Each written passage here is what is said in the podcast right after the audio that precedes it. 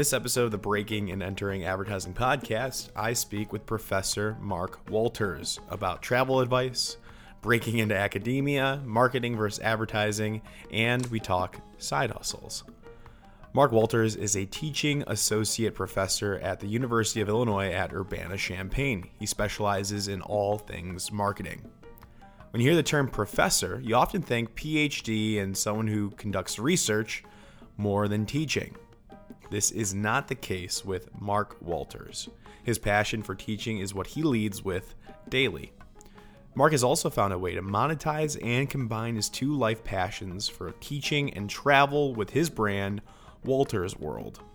Wolters World is his travel brand that has over 800,000 subscribers on YouTube, 17,000 followers on Instagram, and over 49,000 followers on Facebook. Probably more by the time we post. So, we get some great travel advice in this episode and some fundamental marketing reminders we as advertisers should not forget. I always appreciated his class when I took it back at University of Illinois. Mark has a separate YouTube channel though, which might be of interest to you, which is called Professor Wolters with an O, with over 15,000 subscribers that has years of marketing lectures on it for free to watch. I recommend you check those out. And we'll link to all these channels and recommended resources on our Instagram at Breaking and Entering Pod. On Instagram at Breaking and Entering Pod. All one word. So he has really engaging content and he made learning a pleasure uh, and still does today for all of his lucky students. So I'm excited for you to learn from him too.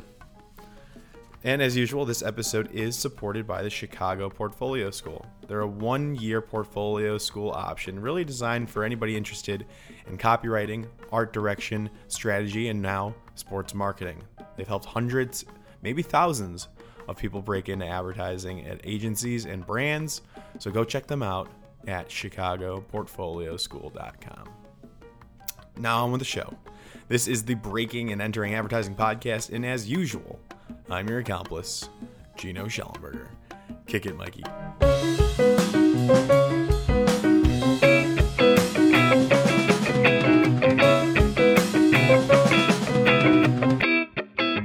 Mark Wolters, welcome to the Breaking and Entering Advertising podcast. Thank you so, so much for coming on tonight. I know you thanks, had a long Gino. day. Hey, thanks for inviting me. I appreciate it. It's always good to see your beautiful face again Yeah. or hear your dulcet tones again. Thank you. Thank you. Great to see you again. I mean, I can't speak so I can't speak highly enough of your class back in college at the University of Illinois, marketing professor and a damn good one at that. Uh is it true that Culver's came into your classroom and like catered or like gave treats out? Is that is Yeah. that true? It actually was. So the funny thing was, is I, I didn't know this was going to happen. So I talk about Culver's a lot. I'm a big fan. All my students joke about it because I talk about it all the time. But they always thank me later that I introduced him. And um, one day I was teaching an 8 a.m. class in Foellinger, this huge auditorium, and I like glance off the side of the stage because I saw something moving, and I'm like, "There's a dude dressed up like Scoopie, the the Culver's mascot." I'm like, "What the hell's going on?" And then I see. Um, and then I see uh, this lady that's over there. I'm like, wait, that's the vice president of marketing of Culver's. What's going on? And then my buddy who works for the marketing communication UI, he they come in, they came on stage and like surprised me, and so we chatted. And and the, the VP of marketing is actually a U of I alum, and her brother is one of my best friends. Oh no. And, uh, and and the funny thing was, I'm like, oh my god, like Julie, what are you doing here? I'm like, this is crazy. Welcome, welcome. So they came and they brought like gift certificates for the students, T-shirts. You know, they had like the the stuffed animals they were giving out. So it was a really cool surprise. But the funny thing was, I'd actually saw her brother in London like two weeks before, and I was like, doesn't your sister work at Culver's? Isn't she kind of high up there? He's like, oh yeah, I I think she works there. I'm like, it's your sister, and I know how close you are. So Yeah. he knew the whole time what was going to happen. So he totally hid it from me. He's like, I, I don't know. I guess she works there, baby. I don't know. Nope. What a So- pleasant surprise. it totally cracked me up. So I still, I'll still drive through um, one of the Culvers. I'll see Vance and the, and they'll. He's one of the general managers that dressed up, and he, we always say hi and stuff. So, so we have some goodwill between Culvers and myself over the Love it. years. Well, good. That's a good plug. And you plugged them a lot. I remember in in class. So it all comes around full circle. Power of marketing, word of mouth. That's right. Um, we have a lot to talk about this episode, and this is uh, this. I want to be transparent. I, I remember reaching out to you mainly because I was interested in your in your career path. Career path. Uh, right. Something that I look forward to is talking any educator. My father was an educator, not in the college atmosphere, but um, it's a path that I'm exploring down the line. So that's why I was reaching out to you. And then it just made sense to have you on the podcast as a marketing professor. Your own brand, which we'll talk about, I'm sure, Wolters World is incredible. Travel brand.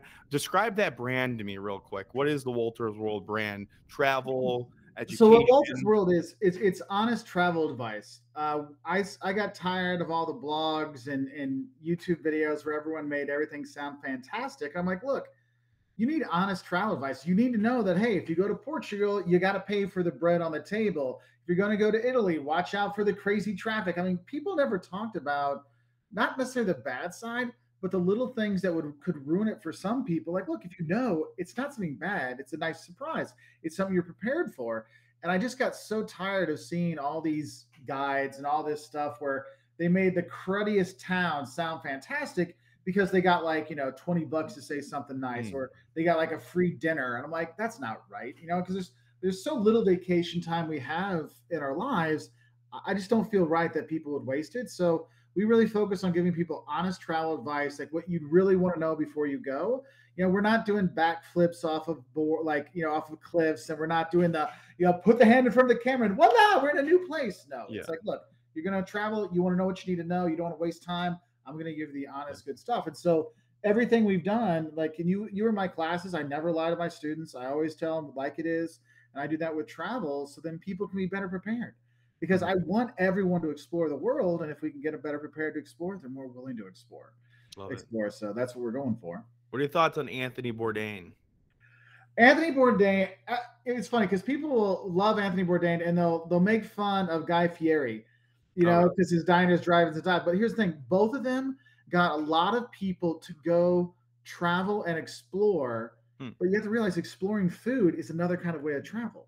And so they got people to go, whether it's exploring that bar in your in, in the town next to you that Guy Fieri goes to and diners, drive-ins, and dives, or mm. it's Bourdain going to Lisbon and finding this tasca and having this food there. It got people to go and explore. I thought it was fantastic mm-hmm. how it really inspired people to travel through food, whether yeah. it was domestically or internationally. Um, one thing that we've always done is the thing is like once you like if Bourdain would go to your restaurant or Fieri would go to your restaurant, you know you'd have a big, huge uptick. Right. You know, in traffic and people there. And and people always kind of get mad at us sometimes because we never say what restaurant to go to. We mm. say what food to eat. Because the thing is, if you only go to the restaurant that Bourdain eats and he ate at only what he eats, you only learn about that. There's a lot more food to learn mm. about and a lot more about cultures to learn. So we try to give you more like, okay, yes, you're going to Lisbon. There's tascas you can see, which are local mom and pop restaurants. And here's five dishes you should try when you're there. Whichever one appeals to you, go for it. Doesn't matter where you find it, it's going to be good. You know, and so that got people to explore more because we want to get people out of their comfort zones. We want people to go and explore more, not just I'm going to do the same vacation again and again and again. No, mm-hmm. go and explore. And, and and it's awesome that Bourdain and, and Guy and they they got people out there and going and and talk about free advertising and super impact for these places. You know, we don't realize is like companies when they do like the diners, drive-ins, and dives, they're closed down for a day or two, maybe for filming. Mm-hmm. So you don't know like how much money are they losing. So some are worried about that. But you're like, look, the boost you get from just being on that show and be able to put up the sign like we mm-hmm. were on guys, Bourdain was here. It, the, the the financial value of that is significantly more than one day of sales. Oh yeah, absolutely. And the owners definitely recognize that with especially oh, yeah. those fans. Yeah. Yeah, especially I, eh, eh, I remember long like long ago before these things got to be real even if you were in like a just a local guide but like oh did you see we made it in the you know pit stops on route 66 i'm yeah. like oh that's cool you know like people really enjoyed it now when you can like some places i've gone that were bourdain places or guy fieri places they'll actually have that episode like on repeat oh really like the, yeah. Or chicago's best i know is a local show yeah not as famous but yeah it's, yeah. it's so interesting, and I think the way you've built the brand Wolters World and be, been able to market it, it, it shows like you're a professor of practice. Yeah, you and not many professors, you know, have a PhD like you do, and they have a working consulting business or a brand or they've worked in the field. So you have this high level and you've you're very high achieving in Wolters world, obviously. It's done very well. And you can go check that out. We'll link it to all that. But it's very rare to see a professor with a PhD have find success in their side hustles or in in, in, yeah. in business. So how did that all come to like fruition? Well, one of the things is any job you have, whether it's advertising, marketing, academia, you gotta have a hobby because you can't let your job be your end all be all everything because then it's too much. So you got to have hobbies. So my hobby's always been traveling, and I love education. So it's like, well, I'm like educating people while I travel. So it's like my two favorite things put together. You know, it's like chocolate mm-hmm. and peanut butter, perfect. Yep. You know, and uh, so when I started doing it, it was it just kind of really clicked, and I'm thinking, this is something I really like doing. This is something I can help, but it's something I can do that's getting me not thinking about the professor stuff, right? So it gave me another outlet. And over time, what, what professors, a lot of professors, I mean, their big job is they have to publish research, right? You know, and and the thing is, that's the tenure track stuff. I am a professor of practice, or I'm teaching associate teaching professor, okay. so I focus more on teaching. So I don't have to publish as much, so I can focus on teaching classes. So I'll teach two or three times more classes than a, a typical professor was because I just mm-hmm. teach more. I love it, and they hey, want to teach another class? Yes, I love it. But mm-hmm. also, I saw that for me to help people learn marketing more, I, I want to help my students most. You know, Gina, I mean, you're my student. You know, I love my students. You know, I said it in class. It was probably weird when you heard it, but I meant it. Like my students drive me to get me up in the morning, get me to work hard, and I had that, and I'm like, I want to help more people. And so then I started making, I had the travel videos already, and I started making marketing videos to help out because I saw that, you know what, you know, students, you know, sometimes they're hungover and don't make it to class, you know, and and mm-hmm. sometimes you're sick. I mean, right now with COVID, I have students every week that are like, hey, I tested positive, I can't come to class for two weeks. Hey, I don't want you to miss this stuff. Here's videos out there. And so I started making the marketing videos as well on my Professor Wolters channel.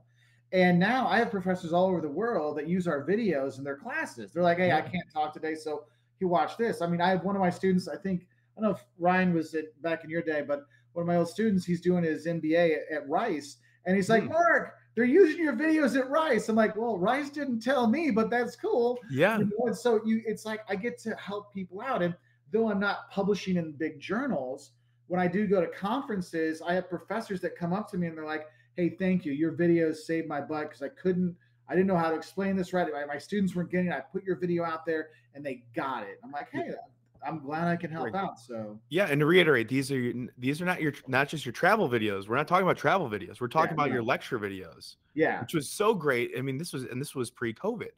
Yeah, you so, were already ahead of that virtual learning yeah. curve. Yeah, so I because here's my thing. It's like like I, I started doing uh, business videos and lecture videos in 2009, 2000. No, nine was when Wolters World started. So that would have been 2008, 2007, 2008. I started. So you started with the lecture videos. Yeah, I started with those. Okay. And well, it was a mix of stuff, you know. But it was I, I started making videos because I was teaching in Portugal, and not everyone was a native speaker. So I'm like, look, I want to make sure my students get the main stuff. I was teaching a strategy course, so I was making strategy videos. Like, here's the 10 topics that might show up on the essay exam. Here's my lecture on it. So I'd make the videos so students could listen. You know, YouTube lets you slow it down, so in case your English wasn't very good, you know, mm-hmm. they could that could they could learn that way. And so I started with that, and then over time I started making more and more. And I remember I remember talking to one of my best friends at work, uh, Professor Nehemiah Scott. He's a supply chain awesome guy, and I remember like from probably 2018. I'm like, dude, you got to make videos. Dude, you got to make videos. 2008, dude, you got to make videos. Then 2020 hits, and like I have every almost everything is filmed for my class already. And he's like, I should have listened to you. I'm like, I told you. Yeah. So then when COVID hit, I had all this material already ready. So I'm like, look, y'all, we're all going through a lot here with COVID you know, mm-hmm. like having a live lecture, you know, I mean, I'd had students that were telling me like there were professors that would use their phone and it would just like show up their nose and the slides because they didn't know what oh. they were doing. And the students were like, thank you. You actually had videos that were made for online education, not just someone standing in front of a whiteboard writing mm-hmm. stuff, excuse me, writing stuff down, but it's actually delivered in that way. And so I've really focused on online education. I mean, my thing is, is I'm not publishing in in you know journal of marketing but i am you know we have almost 200 million views in all of our channels. And I'm like, that's 200 million things that people watch, content that people took yeah. in from me that I could help educate them. And that's fantastic. So for me, that is impactful. Absolutely. And and you've been recognized from the University of Illinois. You've been recognized yeah. by institutions. Yeah, yeah. The so, University of Illinois, I was I was blessed. I, I, won the Student Senate Award for teaching from the students. I've won my department award. I won the uh, uh, College of Business Alumni Association Teaching Award. Last year, I was named as uh, Poets and Quants, one of the top 50 undergraduate business professors in the world. Nice. Um, so yeah, and, I, and the thing is, is probably my favorite one is the one that students voted on because there's no politics in that. That's just students going, dude's a great teacher. I'm like, thank you. Like, I, I what else can yeah. you say? I mean, like, thank you. You know, I love it. Because stu- students don't mess around. Students like those forms they film at the end of the semester, they don't hold back, good or bad. Yeah, yeah. What are those called again? The ICES forms. ICES forms. Yeah, yeah.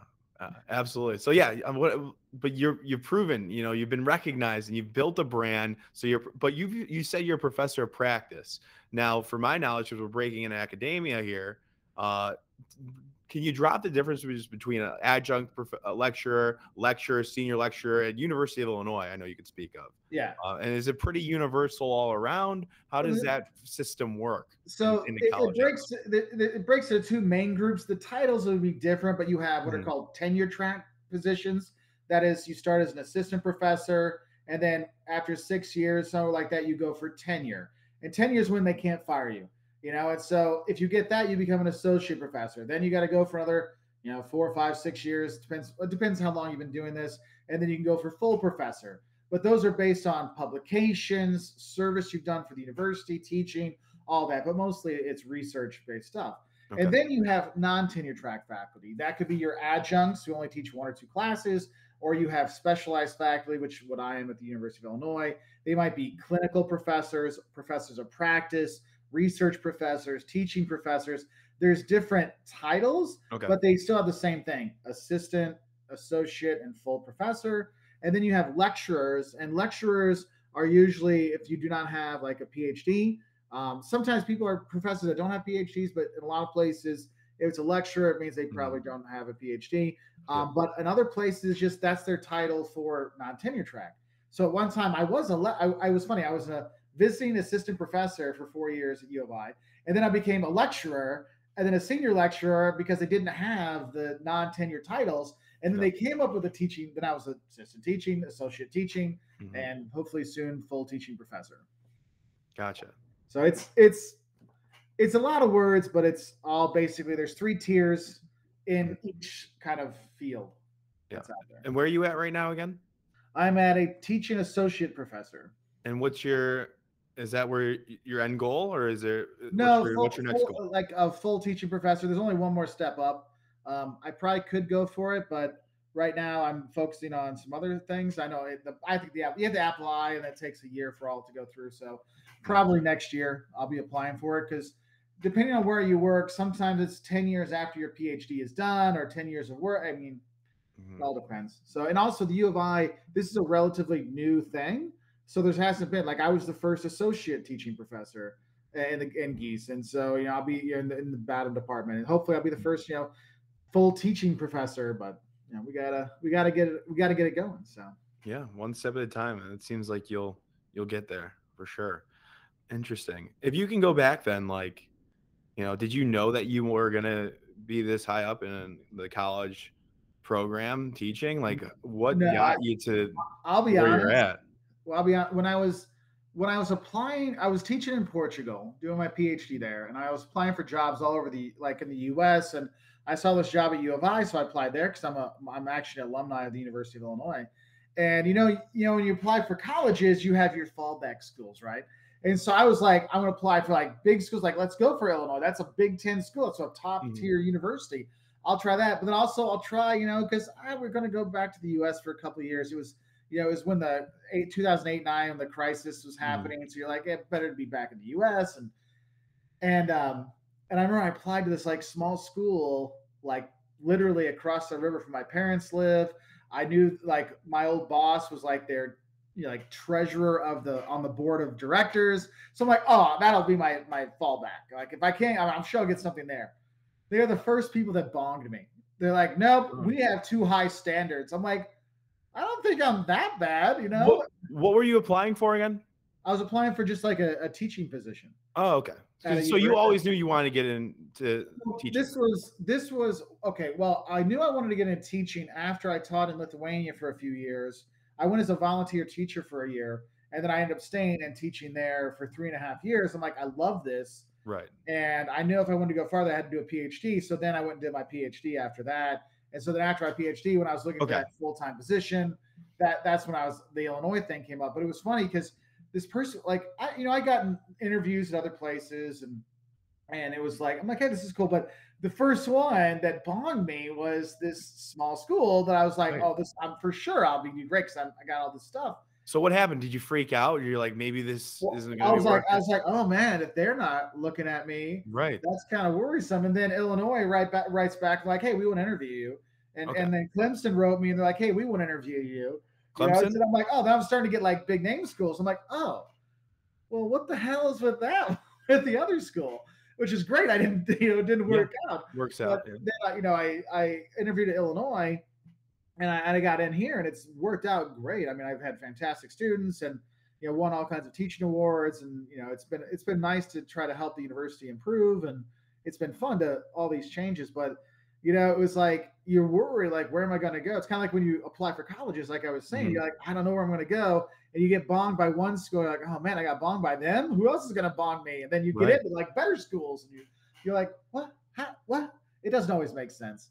But uh, it was it was a good fit. And then the original job was only for two years, and I'm now starting my 11th year here. Wow. So it, it seemed to work out. Yeah, no, it did. It that it absolutely did. So you had your PhD. Where'd you get your PhD at? Uh, it was the Technical University of Lisbon, which is now part of the University of Lisbon in uh, in Lisbon, Portugal. Nice. And then you got your master's. Where was that at? I got my master's in Germany, and then I got my undergrad at U of I. How long did that? How long did that education take then? So four years at U of I, two and a half years in Germany, and then five years in Portugal. It takes five years to get a PhD. Well, it depends where you go. Like now in Europe, they've changed it, so some places you can do it in three years. Oh, Uh, but like when I did it, it was five, and like here, like if you look at U of I, most people are doing five or six years, six years to get their PhD. So okay. That's Wow. why you, you know people will look around. What's the best deal to do? Like it's like I have students that want to do master's degrees. You know, if you do it in the U.S., some are two years, some are a year and a half. You go to the U.K., it's one year. You go to Germany, it's two years. I mean, mm. it's all So what over is the- what? I mean, if you were gonna have to do it again, like what's the what's the most efficient way to get your PhD done in the United States? in the United States? If you get into a program that's like a master's PhD mix, so your coursework and your master's, Is that Like- respected though? Like I Yeah. whenever sometimes when I see those, you. it's, I wouldn't do it if I wanted to teach at a Yeah, big well- school in Illinois. what would you do? Most efficient way Um, I would. because you need quality. You, You don't need, want to just no, yeah, it's got to be. You, go to the best school you can for your master's, then try to get into a, your best PhD program you can get, because that will open a lot more doors in terms of the job prospects at the end.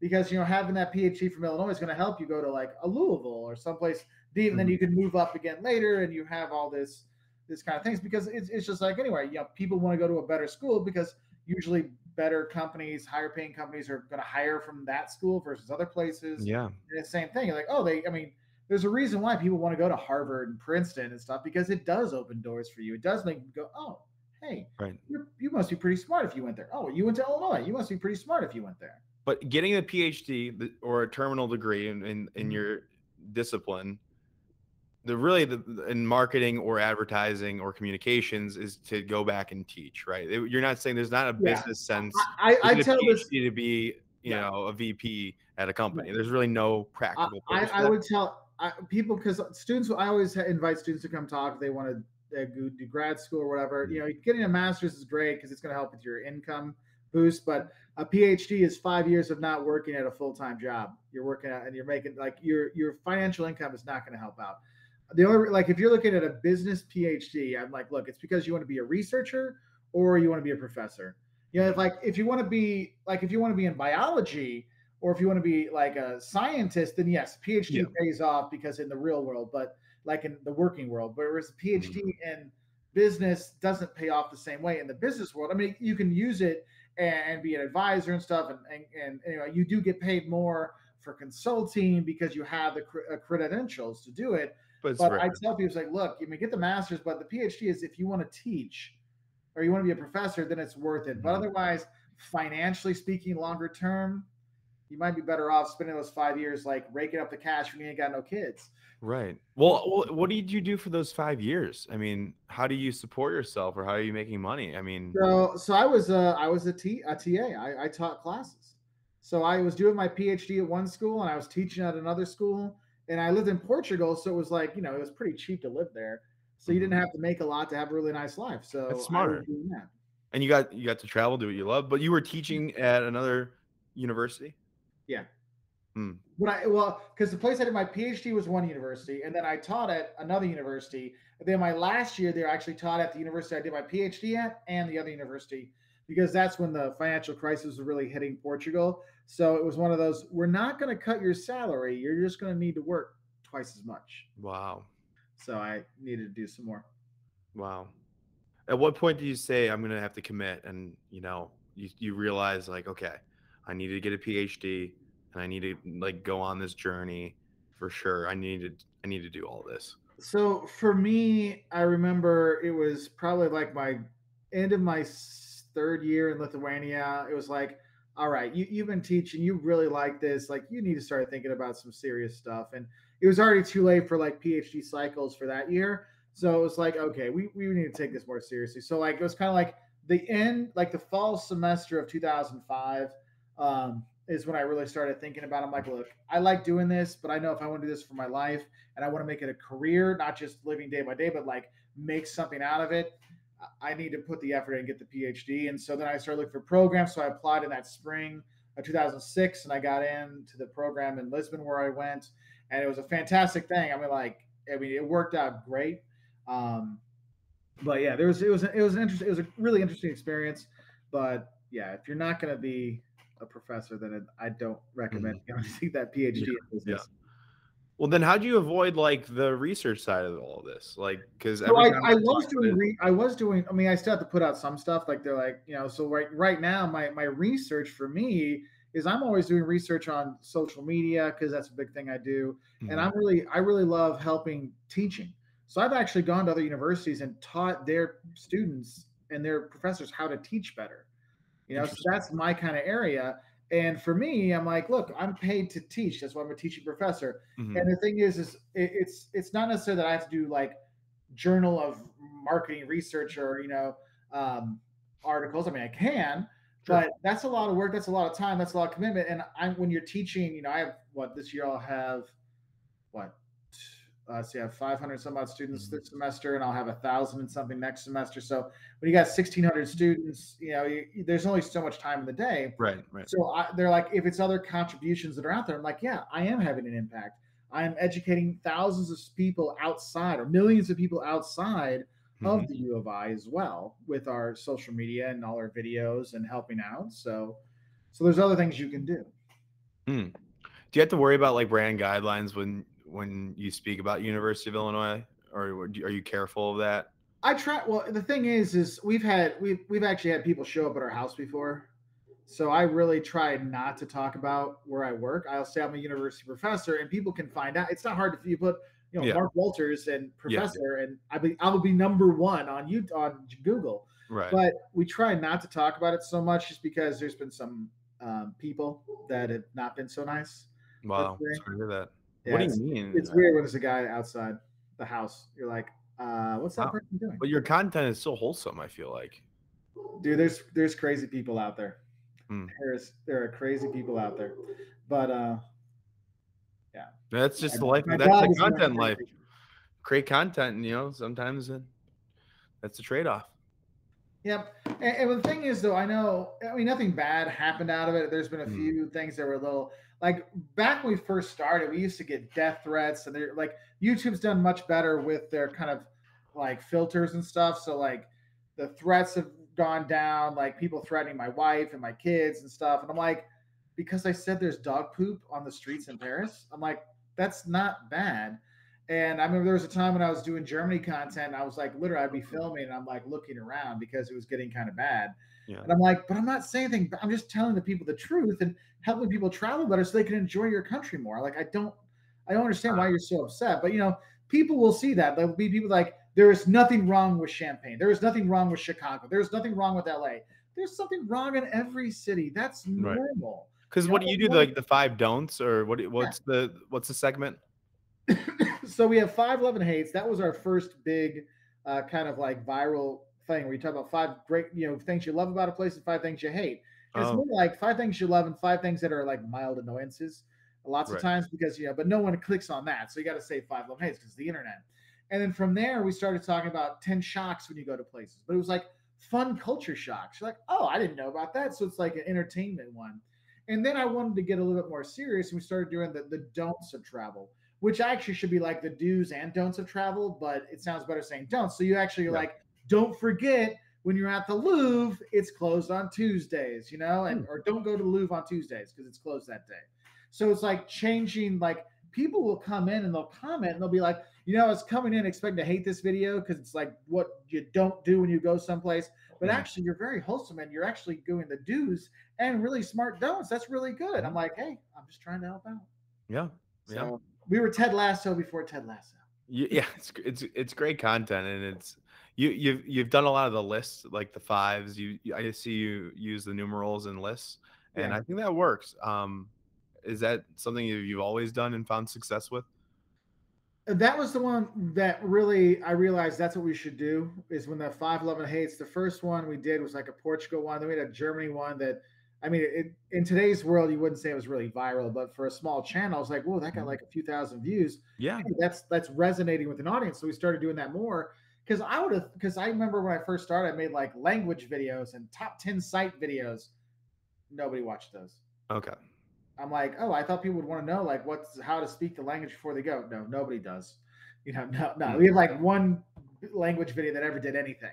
You Mm. know, um, but then it was like, oh, it's so it's actually people want to know the different stuff. They don't want to know the sites because they can watch that anywhere. They need Mhm. something different. They want culture. And I'm like, well, hell, I lived 12 years abroad and I spend six months a year traveling. So why don't we use that knowledge to actually help people? And and you know, and I love all the new bloggers that are out there and vloggers that are out there. But you know, part of our, our appeal is, look, I'm I'm not a, I'm not 20. I'm in my 40s, and Mhm. I've been doing this since I was in my teens. So Right. I've seen travel. I've gone to these places, so I can bring my experience in there to help people that are experienced travelers or new travelers to show them, hey, if you're going to be going places, maybe this one might be better than this one. You know, Yeah. so, So you have the credibility, and Yeah. you know what you're doing, and that that kind of reminded me of the conversation we were having before we started recording. Is uh, and I want to get into this now because you are a marketing expert, and this is predominantly an advertising podcast. Is some of the difference between the two? And you've had a quarrel, uh, or you had some sort of complaint about uh, the advertising industry, and I I remember to this day. I remember when you said it in class, and it just was so profound to me your take on advertising and what it should and shouldn't be or, Yeah. i'll let you say it but it just changed my whole perspective because that's all i was studying creativity that's all we Yeah. talked about but Well- lay it out like, give us a dose of reality hey, my advertising friends, if you want the marketing department to hate you, be super creative and don't sell anything. Because the main thing of advertising is moving product. You got to get people to buy stuff, Mhm. service, product, buy the idea you're selling, the you know the the program you're trying to get across.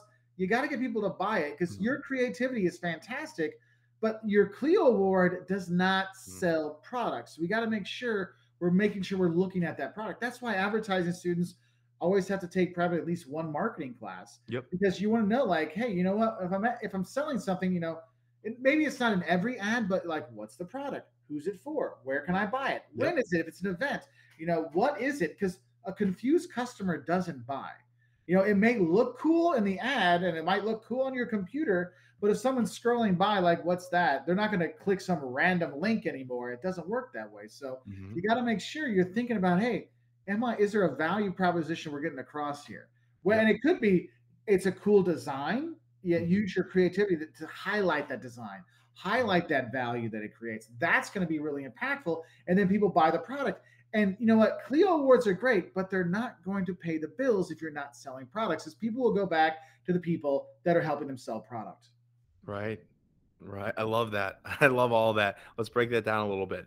First off, I want to talk about uh, innately, I think a lot of people interested in advertising forget that they are creative, yes. But for me and my story and my boss's story, who I work with, we started off with advertising because we love to sell.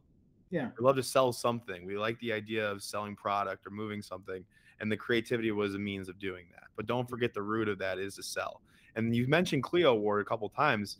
That's why we really value, or myself, I really value on this podcast, is the Effie Awards, Yeah. which is the for effectiveness and sales and creativity. I think it's best of both worlds. Bingo. That will get people to hire you. Yeah, and and and you know, th- this is an interesting conversation because there are super nimble, creative small shops, but they're move they move around quite a bit. You know, there are larger shops that sell more, and it- it's a ever it's a battle between selling and servicing versus creativity. So, Yeah. I, and the And one example, creativity. I, mean, I don't want people to be not be creative because that's the thing that gets people to notice the ad. Of course, let's not forget that we still need to sell something. well we're, my industry we live in such a bubble where it's like the creativity is all that matters but then you know it's the, the battle of the moldy whopper from burger king i don't know if you recall versus the when mcdonald's did the travis scott burger Yeah. travis scott burger dumb uh, you know we don't like celebrity endorsements we try to stay away from that we call that a cliche that's a cop out however it sold so many burgers Oh, compared I to the Moldy whopper My, my is son, we we got we were in I think South Dakota and we got the Travis Scott burger. exactly And Did you buy the moldy whopper? Did you go to Burger King like, oh, that moldy whopper looks delicious? But it was it was one of the most awarded creative commercials e- Yeah. executions. So that's the but- battle. Yeah, you, but you know what? Travis Scott's got people to buy some stuff. That's why you see. And now you look. You know, you go to Popeyes. They have there's a- what's oh, what's her name? There's a new sauce they have Mm, that that goes on their their chicken sandwich. It's like, look, Mhm. hey, a celebrity thing. Yeah, You know, because it, it can work. yeah, it- you know, it's just like anything. You do it too many times, it's not effective. of course, of course, yeah. But I love that. I love that dose of reality is we're here to sell, and it needs to be effective. And- So yeah, and, and the thing is, it's tough sometimes because when you are very creative, you feel like, but I'm sacrificing my creativity, I'm sacrificing my soul. But in the end of the day, like your client is your boss. You may think, well, I'm an independent, I'm a freelancer. No, you're not. You are your client. Your client is your boss. I mean, I'm an entrepreneur myself. I still have to Mhm. answer to my clients, the people Yeah. that watch our videos and buy our books and all our stuff. Like I still have to deliver for them. As Mhm. much as I feel like oh, I'm on my own, no. I, when I finish this, I'm going to be back editing videos and Yep. putting together a new book so I can, you know, get it out there for those clients because you know what? No one else is going to get me to do it. Like I got to Yeah. get it done. Oh, I respect that. I, I really respect that hustle. And I remember the branding of your of your of Wolters World. And I was like, I want to build something very similar to that in my own passion. So I I, I definitely am inspired by you. What are my my don't even need a grade to get anymore, so it's not. It's not yeah. Uh what what are you most of your like I want to know like what are the most of your students like what do they go into when um it- like what are the marketing like what are the marketing entry level jobs that you've noticed people are reaching out and say hey mark i got this So a lot of um, brand managers or like assistant brand managers, uh, a lot of sales, digital marketing, social media. Social media has really picked up lately. Mhm. Uh, data analytics, man. Gino, since you've left, I mean, data analytics is everywhere. Every bit, like marketing, we've got two analytics courses. yeah The for business now is they got rid of two of the econ classes and put in data analytics courses. right Um, there's data analytics certificates. Um, ISIT Wait, is is it- booming. within Gies or Within Gies, yeah. i know i know the college of media has got the brand hub and they're trying to they're they're talking like they have the cs computer science plus advertising Yeah. uh route now on the other Yep. side And, and that, that is 100%. I know that is all from that because you'll mm-hmm. have the advertising plus DS probably eventually, which is the data or the, yeah, Yeah. data. Yeah. yeah. So, so yeah, like the what you're saying. Yes. Yeah.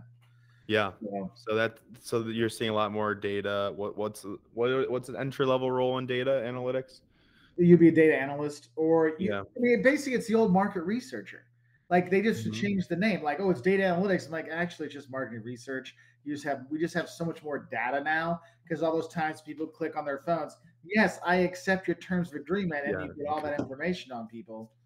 So You know, the a real good job that's super safe is getting into computer science or computer engineering. That's all. Dude, uh, the ISIT at U of I. What does that stand for? Doubled the number of students in their degree program, and it's not just bad. But you're getting a lot of accounting people that will double major in ISIT. What does that stand for? Information ser- information systems, information technology. Okay, It's the business computer science stuff. sure. Okay. So I mean, it's it's incredible. I was like, Mhm. within the last two years, I mean, we're talking from like 200 to 500 majors.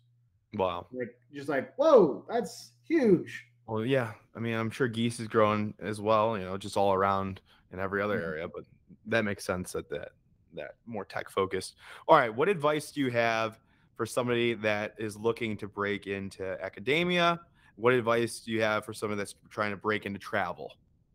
'Cause I don't say travel much. academia. One thing I would recommend is every paper you write in your master's and any paper you write like in your senior year or your junior year, any of those project papers, try to get it published. Even if it's in a cruddy journal, like a C level journal, D level journal, you at least can prove that I published something. I have something out there so you can start building your publication list. So if mm. you're going to be going for that job, like, look, I've been publishing for 10 years. I've got something out there. No, they're not big name stuff, but they're not expecting you to go to A journals when you're a you know a master's student. But at least you've shown that I can publish things. Wow. That's the biggest thing I, I messed up. Is like I had some papers I wrote during my master's that I should have got those published because they were like I did a bunch of stuff on trust and brand trust and Mhm. how brands can transfer their trust to other people and stuff. And I'm like, now I'm like beating myself. Ah, if I would have just got that published, that would have been awesome. Um, so anything you have, get try to get it published. How do you get it? Is that a long story to get something published, or is there a, pro- well, you, well process? if you want to get it in like the top journals, it can take years to do. But Sure. if you go for like a lower level journal, you know they'll, they'll have the, these journals out there like, hey, we're looking for papers, Mhm. and so you could send it off, and they'll they'll say yes or no. They say Okay. yes and say make these changes, you can do some stuff. Okay. Um, but at least you're getting something out there. Yeah. Um, and then once you're doing your PhD, your your coordinator will be trying to get you to like, let's focus on your PhD, what you're going to write on. Let's get this so we can figure out a few papers you can get out of your research, not just your dissertation, but you can break your dissertation down. Like I had three papers for my dissertation. Two of them got published. One of them never did, and, and but at least I got two papers out of Wow. it. You know, So- three's good. Yeah, so you have something. Um, that would be one thing. Also, if you're going to be doing your PhD, get a good um, advisor. Um, if you have a good advisor, they can help you publish. They can publish with you. They'll keep you on the right track. Hmm. If you don't have a good publish, like good advisor, it can make it a lot tougher. Like my advisor was a friend of mine. He was a good guy, but he was not a good advisor. Hmm. You know, so like we he didn't help me get anything published. He didn't work with me on anything. It was more like go for it. But he also got sick when I was there. So it was, there's all But kinds how of do you know if he's a good advisor? You don't you have to enroll and like work with them for a while? Like yeah, and that's why like notice this some way, ask ask other people that are in the program. right. Like what's it like working for them? Like I, I mean, I only found out after I was working for a few years. I'm like, why is everyone else getting a lot of help and I'm Mhm. not? And then afterwards, they're like, oh yeah, you shouldn't have done. it. I'm like, well, thanks. Now Okay, so ask before you know. and, and also you can see you want to look at the places where you're going to be going look and see where they're publishing and who how are they publishing are there other phd students they're publishing with Yep. that they're helping them go you know that, that could be something there so Yeah. that, that's one thing um another thing i mean i, I don't want to say anything bad because my advisor he was a super great guy he, he just got he got sick in the middle of it so he couldn't really do anything so Okay. but it was just tough because i'm like seeing everybody else getting stuff and you know so when you, you when you don't know what you don't know you don't know it Yep. that's why your advisor should be able to help you um, sense. I think if you want to get into travel, like if you want to do blogging or vlogging, just do it. Like, don't like a lot of people like, well, I want to film some stuff and get it just right. You're not going to get it right. Your first 100 videos are going to suck. It's okay. Just start making content. Find your voice. Don't try to be Rick Steves too. Don't try to be Vagabrothers too. Like, be you because people, it's easy to be yourself, and that's where it's going to work because people—they're going to buy you or they're not going to buy you. But I will say is if you're going to do anything YouTube wise, don't think you're going to make money overnight. Mm-hmm. mean, it, it took me four years to make one dollar on YouTube. Wow. You know, and now now we do well. We I mean, spot we don't do any sponsorships or anything like that. It's just straight ad revenue, so we missed out a lot there. But I'm like, look, I, I can say I'm not I haven't sold out. I, I can be of honest advice. You don't have to worry. Like if I, we will work with sponsors, but it's like, look, I'm gonna Mhm. say the good and bad. I'm not gonna say they're the greatest ever if they're Mhm. not. You know, but I mean, that's why you'll see some people they'll have like random ads and they'll do shout outs for brands because they get paid for it. And Yeah. that, I understand that's how they pay their bills. Um, but I will say is like don't don't think that travel is going to be the end all be all because I've seen because I've been doing travel YouTube since 09 and I say like every three years, every three to four years, there's like a wave of new travel YouTubers that go through, and then they eventually they die off, and you know Mm. not die, but like they literally Mm. like just stop making content because it's a lot of work and there's a lot of travel and the editing. You're like, is it really worth it? And so people end up quitting. They have families or they go into another a different niche, or they're like, look, I want to do something else, you know, or you know, I got a real job now. You know, it's it's one thing when you're 20, 21 and you're traveling the world. You know, like I always love when they're like, "We sold everything to travel the world." I'm like, "You sold your PlayStation? Like You didn't have anything. house or something?" Like it's a little different than when you're like, if you're 44 and you got two kids and you sold everything. That's a bigger thing than you know. I had you know, I I, I cleaned out my room at my parents' house. You know, but Yeah. the thing is, they're still they're still making a sacrifice, and that's cool Yeah. but I don't don't think that that's going to be a long term thing. You got to have some kind of plan. You got to have a way to make money because a lot of these digital nomads, they're going, they have a real job, and then they do the travel stuff on the side. Yeah. Look at me. I mean, I, I'm a relatively successful YouTuber in travel, but my main job is still teaching at a university. Yep. You know, and that's what's I remember we we had a few talks for some TV shows a few years ago, and we got to the like negotiating phase. Oh, nice. It's gonna be worth. But then the end, I'm like, "Uh, how am I supposed to survive on that? And everyone told us, like, look, you like you have to keep your day job, even if you're getting one of those huge hit shows. You got to have a real job for like three or four years before you really start making money on it, because it's not going to be enough. Wow. And and when I started seeing like the contract stuff, I'm like, I totally understand now. Yeah. I'm like, Wow. that would not, that would not, that I, I would make more money working at a minimum wage job. What um what was the TV show going to be on?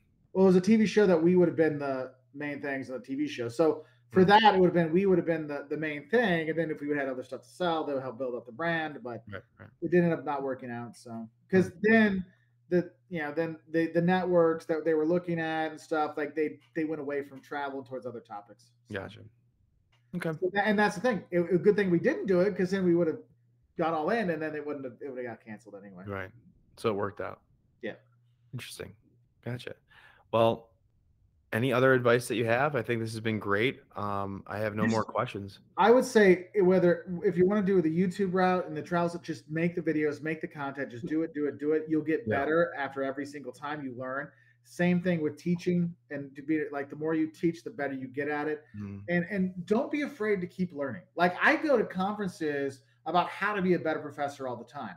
I go to conferences about how to be a better YouTuber all the time. I've been doing it for you know 12 years on YouTube, 20 years of teaching. I still go because you got to keep learning. Because if you don't, you get passed by.